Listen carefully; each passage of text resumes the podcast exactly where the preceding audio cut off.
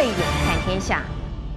好的，不知道您有没有注意到，在一片的环保声浪当中，燃油车走入了末期的态势越来越明确了。随着各国定出的这个禁售燃油车的时间表，以及各大车厂都纷纷投入了电动车的领域，甚至还给出了停产这个纯燃油车型的这样的时程表之后，一场电动车的大战。正是在去年底要升为全球投资人最吸睛的项目。有分析师预言说，电动车将要夯十年。那么，身在台湾的投资人是否已经做好了准备？我们今天同样为大家邀请到野村投信投资策略部的张继文副总经理。好的，哎，主持人好，各位观众朋友，大家好。好，我们今天就来探讨一下这个未来电动车的前景哈。那首先呢，我们知道说这个要求各国减碳的这个巴黎协定哈，在二零一六年就签署生效了。那么在二零二零年正式实施之后，各国政府为了要降低对燃油的依赖，都纷纷开出了这个要禁售燃油车的时间表。哈，我们看一下这时间表哪些呢？有包括了这个法国、呃中国大陆、台湾二零四零、印尼啊。以二零二四零，美国呢是二零三五，那丹麦、英国、德国、瑞典，其实所有看这样的每一个国家预计要执行的这个年份，那比如说这哥斯达黎加就今年就开始了，挪威、荷兰，呃，都已经都纷纷就是大家未来都有一个禁售的这样的一个宣布。那么现在呢，各国的政府也透过了各项的补贴还有限制的政策，促使电动车要在二零二零年的元年就启动。台湾虽然想要加入这波行列，但是好像配套措施还不是非常的完善嘛，哈。但是以现在全球趋势来看，未来车市场几乎只有一个电动车这样的选项。不晓得这个副总您是不是这样子看法哈？所以请问张副总，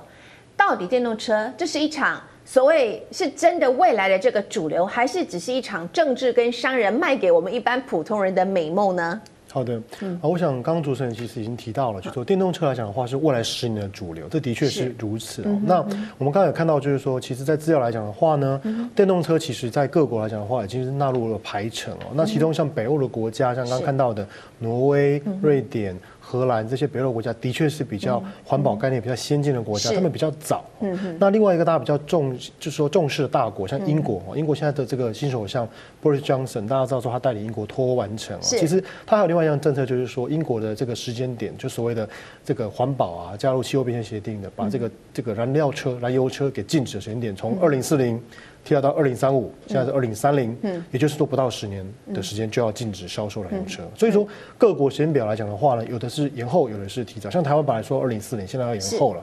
所以说这个部分来讲的话，牵扯到一件事情，就是各国政府的配套措施。是。那这个提到就是说，其实要做到这件事情，很重要的地方就是所谓的补贴。补贴对，我想说，我们大家台湾投资人其实或者说台湾，因为年轻朋友应该知道，我们的这个所谓的电动的这个机车、摩托车也是一样，补贴的部分是很重要的。因为其实电动车来讲的话，现在来讲的话，成本还是很高。是。那如果以特别是以电动的汽车来讲的话呢，大概它的电池会占三分之一的这个所谓的成本。电池的成本如果能够有效的下降，以及充电的方便性能够有效提高，是未来的十年整个电动车能否快速普及的一个重要的一个成功的因子。嗯，好。那我们知道说，一般这个不会开车的投资人，其实大家我们心里面想到，哦，这叫的最响的电动车就是特斯拉，特斯拉嘛，哦，或者是我们去年曾经喊说要在二零二一年有进入量产的这个 Apple Car，哦，不过事实上已经是开始来，已经在这个问世而出，呃，已经开始贩卖的这种电动车，不止它的车款种类很多，那么就连跑车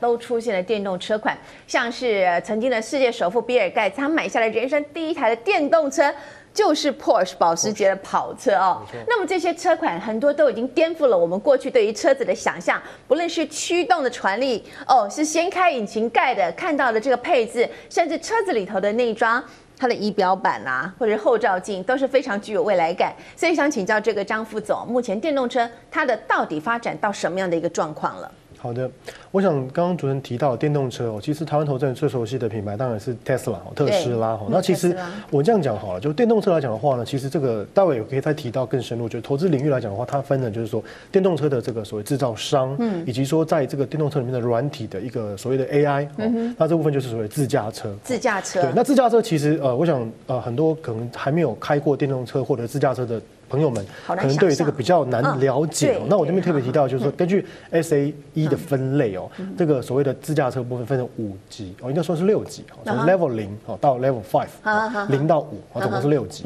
那零来讲的话，就完全没有任何的这种所谓的啊自驾车的这种概念的辅助，就是传统的老车子了。那现在大部分的车子都有至少到一级，那一级就是有简单的这种所谓的航道偏离的这种啊提醒的功能。是那到 Level Two 来讲的话呢，就是有这种所谓的定速巡航跟车系统。哦现在很多车厂都已经有这样子的这个 Level Two 的这种所谓的配备出来了。哦那当然到了 Level Three 哈，就三级以上，那就难度高了。三级以上来讲的话，它就必须说让能够让所谓的驾驶人把手离开这个所谓的方向盘一段时间。那到了 Level 四以后呢，就是类似就是说车子能够定位，就是说我要去什么地方，它就可以到。但是它要符合就是那个道路所以你刚刚讲的是 level 三，三以上就开始手我可以就对是三以上就是我手可以拿开，对对对然后我可以自己去做我自己想做的事情，哦需要的时候再介入。对那到了四就是变成说，它完全可以怎么样？就跟他讲报一个，就设定一个地址，它就可以到，但是那个地方就是。道路不需要配合，譬如说在加州，现在在 Google，或者是我们知道的 Uber，他们在试验的就是在加州或亚利桑那这种直的道路里面没有任何路障的道路里面，它可以直接实验这样 Level 四的车子。Level Five 呢，我这样举例好了，大家有没有看过？年轻的时候看过一部影集叫《霹雳游侠啊》，李麦克，好是。我小时候的记忆了。哈 李麦克他的霹雳游侠霹雳车，是。它就是 Level Five，就是不管任何路况，不管任何情况，只要呼叫啊，对着手机这个手表呼叫啊，它就来了这样子。所以说，像这样的 Level Five 的领域来讲的话，是人类的梦想。是哦那当然，我们知道特斯拉执行长哦，这个钢铁人马斯克呢是讲说，他希望今年这个特斯拉将推出 Level Five 的车子。哇当然太野心非常勃勃哈哦，但是有点困难哈。所以说要做到这样的部分来讲的话，我想这个刚刚其实前面提到分两个领域，一个是电动车，电动车重点是在电池。对这个领域，但是配合上来讲的话，其实真正特斯拉另外还有一个技术让大家或 Apple Car 让大家比较觉得是一个很棒的里程碑，就是所谓的自驾车的领域，嗯就是自驾车配合上不用所谓燃料的，是用电动车，这两个完美的结合，应该是未来人类追求的一个新的趋势跟新的一个领域。真的是所谓的 dream car 哈，未来这种梦梦幻般的这种的这个车子哦。那我想要再请教你，那如果说电动车是未来唯一的选项嘛，哈，现在感觉上，那是否意味着我们现在这种传统的车厂已经不具有任何竞争力？那投资人是否因此可以把资金撤出来，转而投资到电动车的市场呢？好的，啊，主持人您提到这个问题呢，其实很有趣哦。大家都传统上来讲，大家都认为说，好像就是电动车这样很很夯的品牌，是好像特斯拉这种很夯的品牌，大家才会注意哦。其实啊，很多人忽略到了一件事情，就是说，传统的大车厂其实他们也可以是怎么样，也可以跨足电动车的领域哦。他们不会束手哦待毙哦。这个这个部分来讲的话呢，我们知道几个大的车厂，例如说，目前来讲的话，欧洲最大的车厂里面叫做福斯。福斯集团，福斯来讲的话呢，其实它在目前已经怎么样？已经在欧洲的部分的销售超越了特斯拉。哦，特斯拉它以所谓的美国当然是算是最好的，是它在中国上海开始有车厂，其实 特斯拉在中国的成长性也非常的高。是可是特斯拉目前唯一吃瘪的市场就是在欧洲。就是在北欧市场，其实福斯的销售量在去年二零二零年是超越了特斯拉哦所以说福斯来讲的话，目前其实它可以再跟特斯拉是最强的竞争对手。是哦目前他们喊出的目标，都希望在未来的三年内能够达到所谓的一年百万车辆的销售，就是纯电的车百万车辆。以目前特斯拉领域来讲的话，去年的数字是刚好接近五十万哦，接近喊出的目标四十九万九千五百辆哦，差一点点哦。那基本上讲的话呢，呃，福斯汽车来讲的话，目前其实也高达三十万辆，其实它的速度非常的快。是福斯有可能在未来这两年到三年，它喊出三百万的目标哦。那特斯拉产出未来的三年内能够到五百万的目标。所以基本上讲的话呢，其实像我刚提到的传统车厂福斯，它其实是在进军这块领域，而且这个德国总理梅克尔是非常的挺它哦。所以说，其实这个部分来讲的话，政府的政策支持非常重要。那除了福斯之外的话，大家一定会想一个问题，就是那另外两个大的车是日本。嗯，日本当然最主要就是 Toyota。Toyota 目前是鸭子划水哦，他们在电动车的领域其实是比较落后的，因为他们目前比较大的主要是油电混合哦。台湾人其实买到蛮多油电混合的车子。那基本上讲的话，他们电动车目前其实还是在等待他们的新的电池的技术，就我们提的电池的技术才是电动车未来的一个能够 breakthrough 我们讲突破性的发展的一个关键了。所以 Toyota 部分目前是比较落后，但是在美国来讲的话呢，另外两个大车厂，我们大家比较熟悉的通用。就是 GM 哦，另外一个是福特，嗯，这两个车厂其实在去年开始也宣示要加速在这个领两个，就是说电动车领域还有电池的领域来做一个进步。所以说目前来讲的话，福斯其实之前是宣布要做两百亿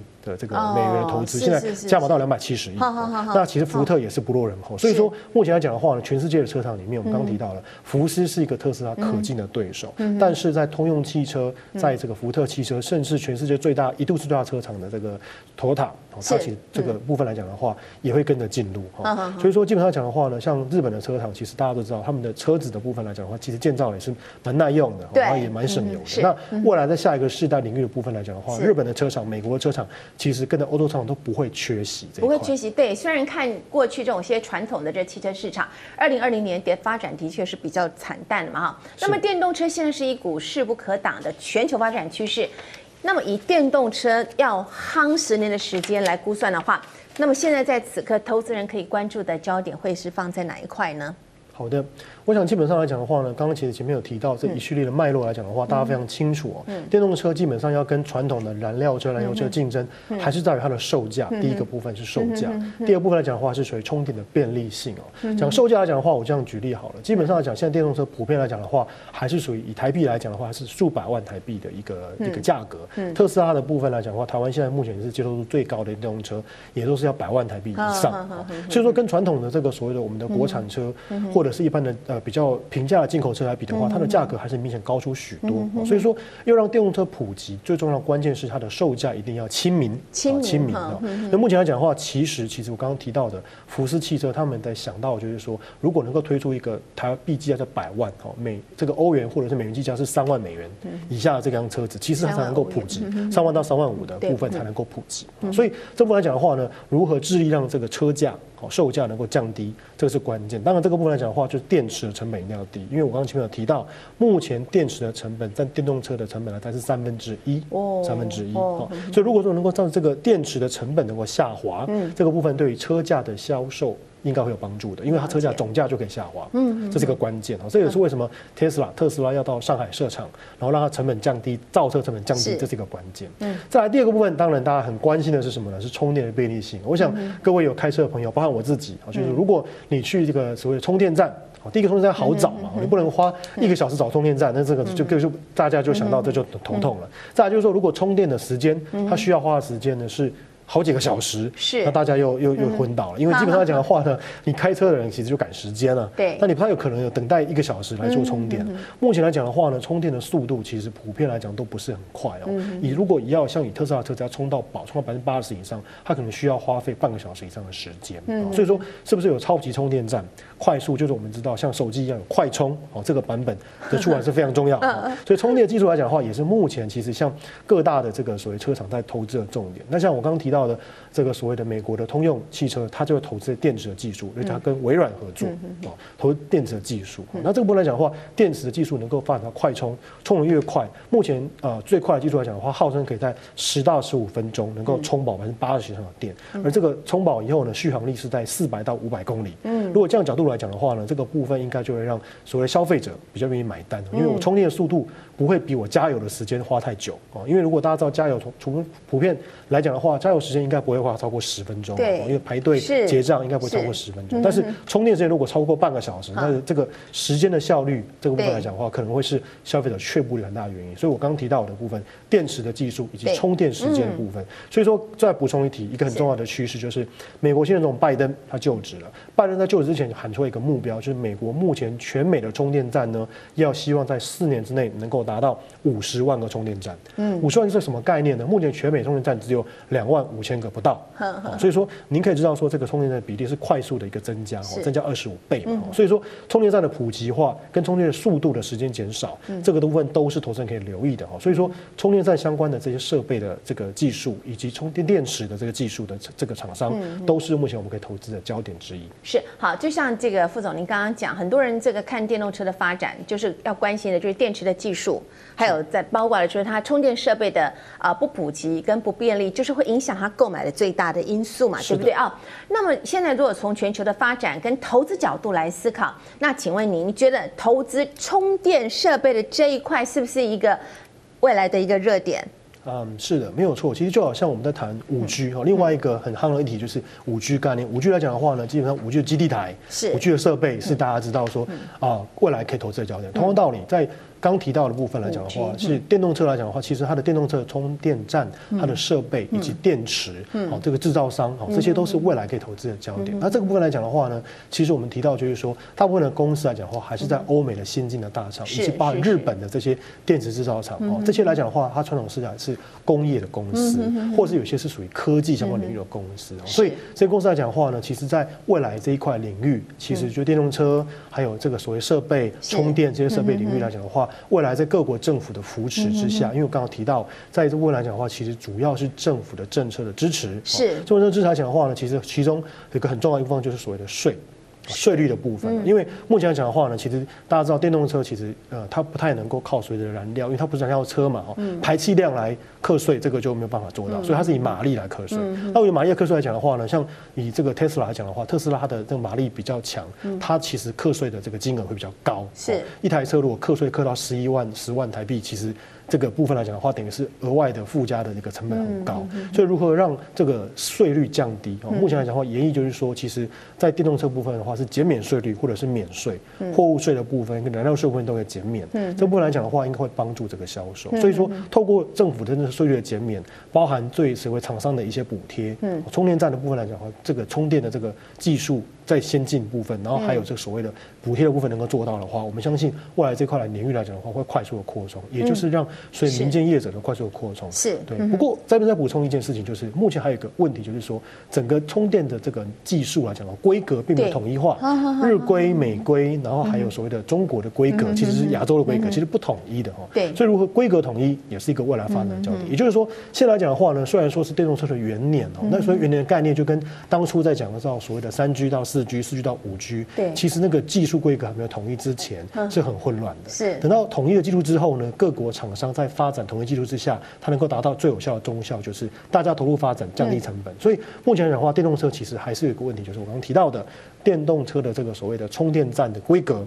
是不一致的。哦，那不一致的情况之下呢，其实各家发展各家的，其实是没有一个统一的标准，这个也会减缓所以电动车发展的速度。所以这是投资人在投资的时候需要留意的地方。对，需要留意这些。我们有人说这个潜力股王呢，可能就藏在电动车概念股里头嘛，哈。是。那么以现在的电动车来发展趋势来看，您刚刚也讲到，可能联手这个五 G 扩大这个互联网的服务，哦，这是有可能会实现的吗？好，好，再来就是说这这个。自驾车呃的这种概念是目前还停留在研发修正的阶段，还是有已经开始在这个测试？我说联手这个五 G 的这样服务，可以进正式的进入市场来呃开始来销售，已经进入这个试水温的这个阶段吗？好的，刚刚其实有提到哦，就是说在这个所谓自驾车领域来讲的话，分成 level 零到 level 五哦。那这个基数基数这个阶段那么多的这个情况之下呢，目前台湾看到的车或全世界车大概就是 level two 为主而已哈。到 level 三的部分来讲的话，其实是 Tesla 它号称有些这个地方来讲的话，开到 level three 哦。可是大家也看到一些新闻，它会有安全的疑虑哦。所以这个部分来讲的话呢，其实要到 level 四跟 level 五，这个可能还有一段时间。那目前我刚刚有提到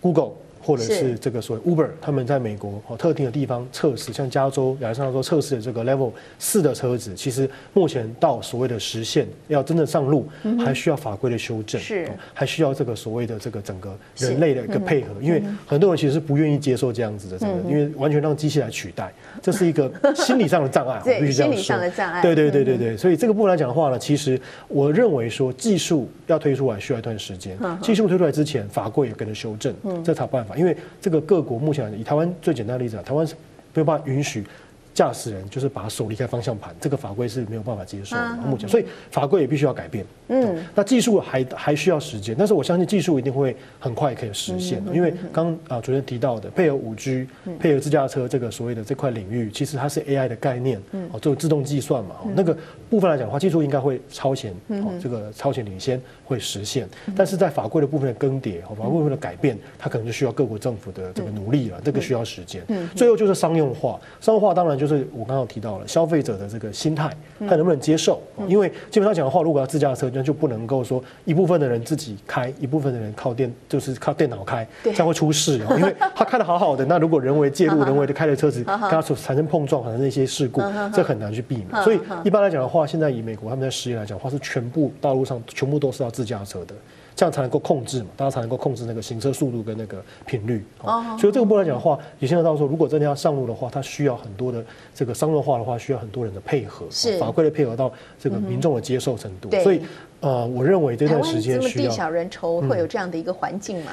很困难哦，因为台湾的街道很多，啊，台湾其实也不是棋盘式的街道，所以这个部分来讲的话，要实现到 Level Five，我刚提到的，像霹雳车、霹雳游侠这个 李麦克那个叫做火计哈，从霹雳车来的一个，我觉得真的是需要时间啊。当然，我们不会说不可能，但是这基本上来讲的话呢，真的是需要三方面的配合，一方面就是技术要成熟，一方面是政府法规要改变，最后是消费者的心态要接受，就是我全部出门完全不用方向盘，因为 Level Five 的车子它的概念的话，设计部分是没有方向盘的。就是大家坐上去，就像电影演的一样，是的，是没有方向盘，坐上去就可以直接开了。对，没有方向盘你就不会去手痒去介入嘛，对不对？是。所以这部分来讲的话就安全，因为大家都是用所谓的自驾车的那个系统，嗯全部可以用计算的。因为如果我刚刚提到，如果有人是用电脑计算，有人是人为介入去去开，这一定会有很多的后续的事故会发生。是。好，那么在这一场全球交通革命之下，有分析师指出说，在供应链这个范围之内，台湾。将来是可以扮演着非常重要的角色。那么，所以想请问一下张副总哦，如果投资人想要布局台股的电动车产业的话，有哪些方向可以来做切入？好的。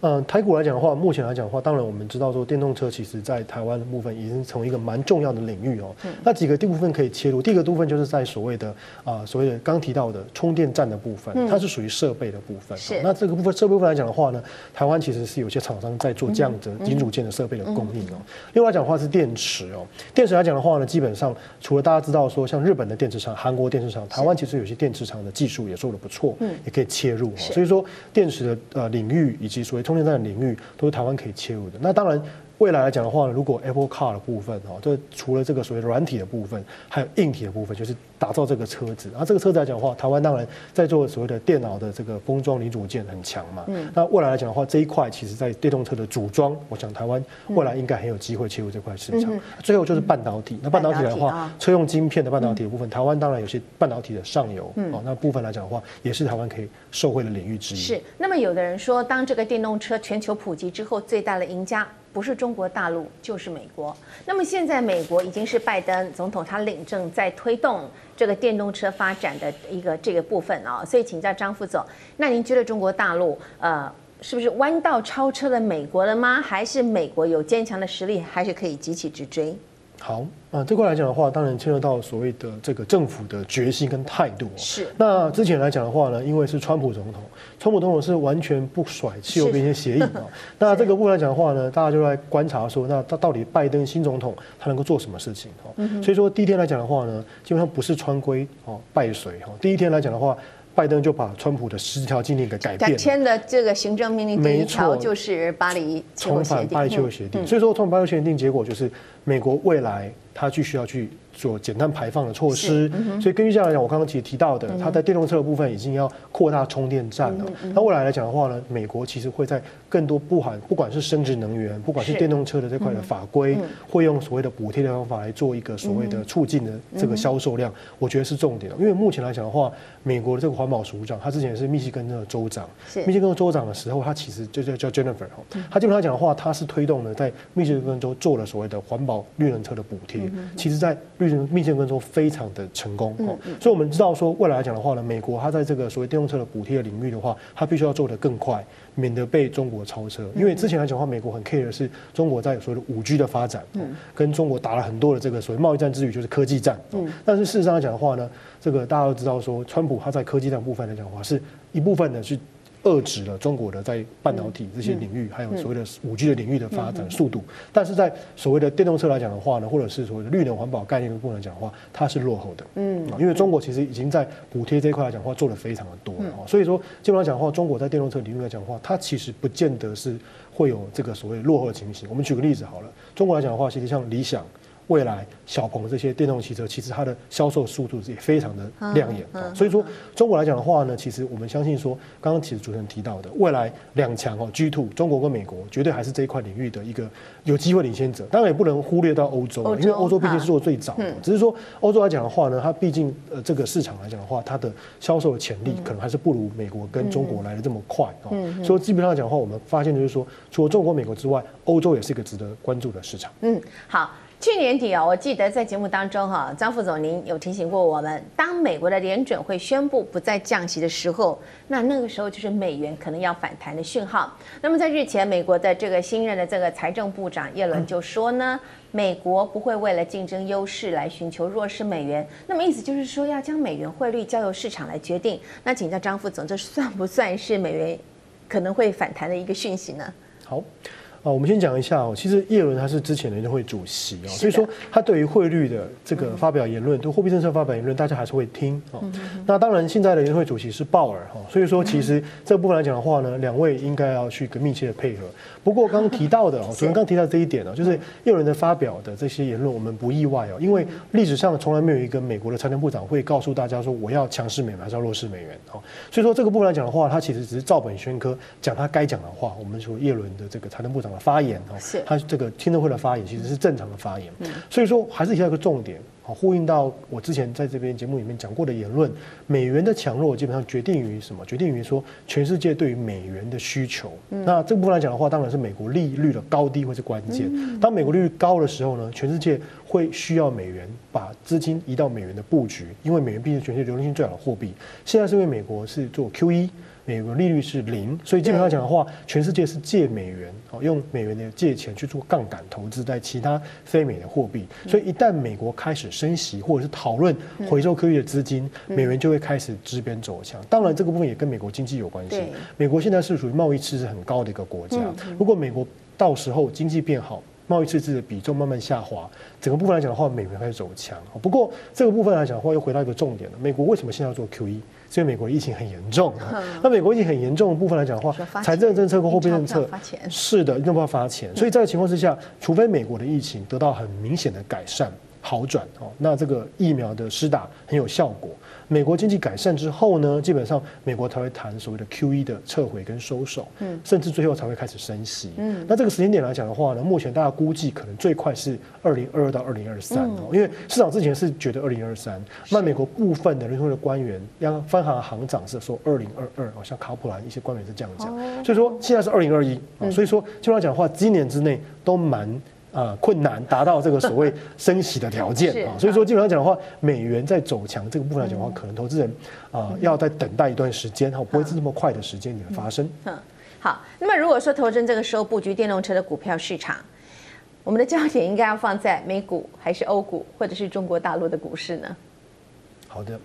嗯，刚刚提到电动车这块需求，其实在各个地方都有。那基本上来讲的话呢，美国、中国跟所谓的欧洲都有电动车受惠的概念股。不管它是传产传统的电这个所谓的啊传统车子燃油车为主，要转电动车的领域，我刚刚提到几个大的品牌，是美国品牌、欧洲品牌。那不管是它是原来是属于电动车的这个领先者哦，就像美国就是 Tesla 最有名，中国有些品牌。那我们认为说，这样的投资领域来讲的话，其实都有。所以说，它不太可能是投资一个单一国家就能够达到的投资效果。所以我们建议就是说，变成说利用所谓的比较属于主题式的投资。哦，那像台湾目前投资人可以啊触及得到的共同基金，可以投资到共同基金。有些基金它特别是以电动车或者是以 AI 这种概念哦，就是比较多是属于主题式投资的这样的概念。甚至它更大的一个领域可能叫做环保概念题材。是，环保概念它的可能就是包山包海，除了电动车之外，除了 AI 之外，它可能还有所谓的绿能概念的这些投资哦。因为生殖能源的车子，生殖燃料其实也是一个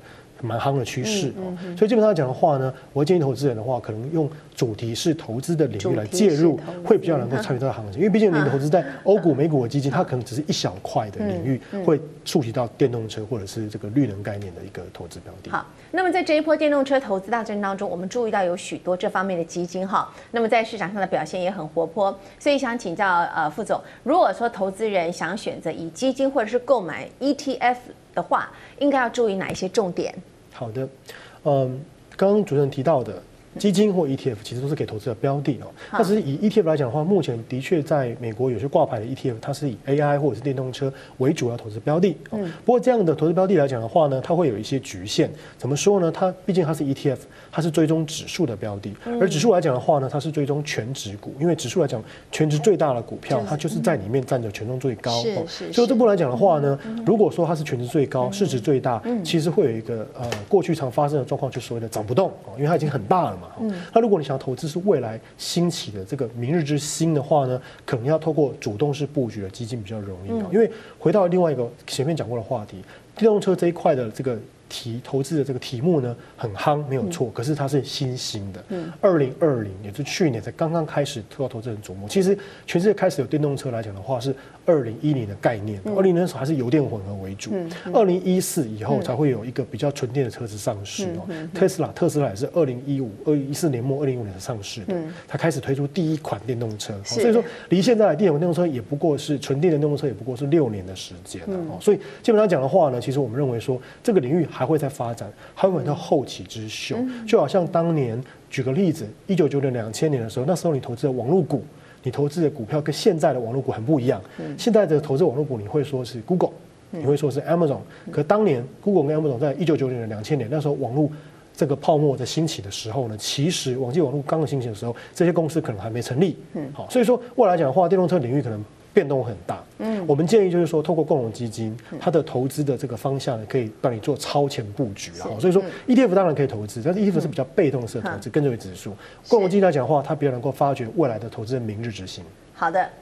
有个产业的朋友，他分享过一段话。他说，他的英国朋友去年要买新车，只锁定电动车，完全就不考虑过去这种燃油车。那么原因就在于五年之后，如果说您要换新车，已经被淘汰的燃油车，可是连二手车都不会收的。所以，聪明的投资人还会觉得电动车的时代遥远吗？日前，台湾红海创办人郭台铭董事长他也表示，台湾的强项在半导体。操作界面，将来汽车工业设计开发会落在台湾，那么最后组装则会在当地的市场，这将会让汽车的设计、组装以及制造整个生态链产生非常大的改变。未来其实离我们并不是太遥远，台湾在电动车产业这块供应链其实布局的比你想象的还要深还要广。那么下次我们将会再继续针对更细部的产业面，跟各位观众朋友来分享投资心法。想要在二零二一金牛年赚钱的朋友，您请千万不要错过。今天就非常感谢野村投信投资策略部的张继文副总经理来到我们节目当中分享这么多投资的讯息。以上就是今天的慧眼看天下，未来还有更多重要的国际局势消息以及背后的内幕角力，请您持续锁定。同时也欢迎上 YouTube 网站订阅以及分享。我是黄宝慧，我们下周同一时间我们再会了。